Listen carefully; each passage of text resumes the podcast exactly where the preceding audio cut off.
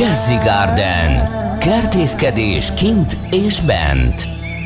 A telefonvonalban pedig Somosköi Klaudia, az útakerthez pont hu bloggere és kertépítő, akit egyre nehezebb elérni, hiszen elérkezett a kertépítés ideje, de azért készült ma is a számunkra. Szia! Sziasztok! Mivel készültél? A konténeres kertészkedés balkonon, teraszon. Hát ugye nekünk első körben a konténerről egy bazi nagy dolog jut az eszünkbe, amiben még autókat is lehet tárolni, nem? Megtévesztő ez az elnevezés, vagy csak én nem hallottam még? Ne, igen, megtévesztő. Gondolom valahonnan az angol, angol szóból ered a konténer, de igen, nálunk itt kicsit megtévesztő. Na és mit érdemes tudnunk róla? Hát, hogy lassan elkezdhetjük takarítani a teraszt, kimosni a szerepeket, vagy újakat vásárolni, mert ö, végre jön a jó idő, lehet ültetni az egynyáriakat, lehet díszíteni ezerrel a balkonokat. Ugye felmerül a kérdés, egy balkonon nem túl sok hely van. Egy ilyen, mm-hmm. ö, egy ilyen terület, ahova ültetünk, az inkább széles legyen és kevésbé magas, vagy le- legyen keskeny, ha egyáltalán ugye jól elfér, és legyen jó sok föld alul. Melyik lehet a célszerűbb? Mm-hmm. Ez így van, inkább legyen jó sok föld alul, hogy minél később száradjon ki. És az nem lehetséges, hogy hallottam már ilyen érvelést is, hogy ha túl sok föld van a növény körül, akkor indokolatlanul sok gyökeret növeszt, és fölfelé meg nem annyira próbálkozik, hanem inkább a helyét szeretné megtalálni.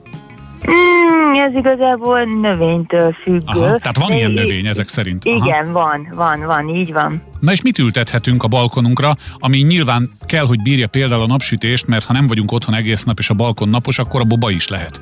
Igen, igen, jól mondod. Így, igazából itt két dolgot kell mérlegelni, hogy ö, milyen a balkonunk, hogy mennyire napos, illetve hogy mennyi időt szeretnénk szállni az öntözésre. Na jó, de jól tudjuk ebből a rovatból, hogy a kedves hallgatóink nagy részének pont erre nincsen sok ideje, csak szereti a szépet. Uh-huh. Hát akkor szárazságtűrő növényeket érdemes ültetni. Na, ilyenek például fűszernövények, amelyek nagyon szépek és még hasznosak is. Ilyen a levendula, a kakukkfű, a rozmaring, a zsája. És ezek nem igényelnek sok um, ápolást, locsolást? Nem, nem, ezek szárazságtűrőek, szeretik a napfényt, úgyhogy ezeket abszolút ö, ajánlom konténer, ö, edénybe, tehát balko, ö, balkonládába. De mi van, hogyha én inkább gyönyörködni szeretnék, és ezúttal nem haszonnövényt ültetnék, hanem valami tényleg szépségeset? Uh-huh. Hát vannak az egynyáriak, amik majd jós, mo- most jelennek meg a kertészetek polcain, ezek igénylik a, a vizet, a, a szinte napi locsolás nyáron, ilyen például a petúnia. Mm, vannak uh, sziklakerti évelők, hogyha ezeket így találjuk meg a kertészetek, vagy sziklakerti évelők, na ezek is nagyon szárazságtűrőek, és uh, nagyon sokféle van belőlük, ők is, uh, ők is jól bírják a napot, illetve a szárazabb időszakokat.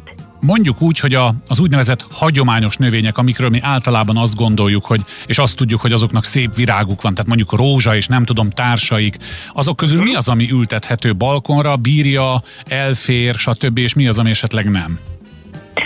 Mm, hú, hát rengeteg virágzó növény Nyilván. van. Ö, rózsát is lehet, én nem ajánlom balkonra, mert hogy a, mivel hogy szúrós, ezért a balkonon meg általában kicsi Igen. a hely, ezért igazából a szúrós növényeket ö, ö, mellőzném, de lehet ö, ültetni, hogyha mondjuk futónövénybe gondolkodunk, akkor ö, klemátiszt, mivel be lehet futtatni kisebb részt, ezek meg nagyon szép, na, hatalmas virágai vannak, lehet belőle rózsaszín, lila, kék, mm, ez biztosan sokan ismerik. Ö, ez évelő? No. Bocsáss meg! Ö, igen, igen, igen. Hát ez igen. Jövőre is kihajt. Így van, így van, így van. Igen, igen, ez egy jó kérdés, amit felvetettél, rá be is hozom még egyszer, hogyha mondjuk, hát azért elég kopár egy, egy, egy balkon, hogy akár üveggel van borítva, akár ilyen betonos valamivel, azt fel lehet dobni egy kis sövényszerűséggel. Mi az, ami ezen a növényen kívül még egy kis zöld takaró lehet a, a teraszunkon, a balkonunkon?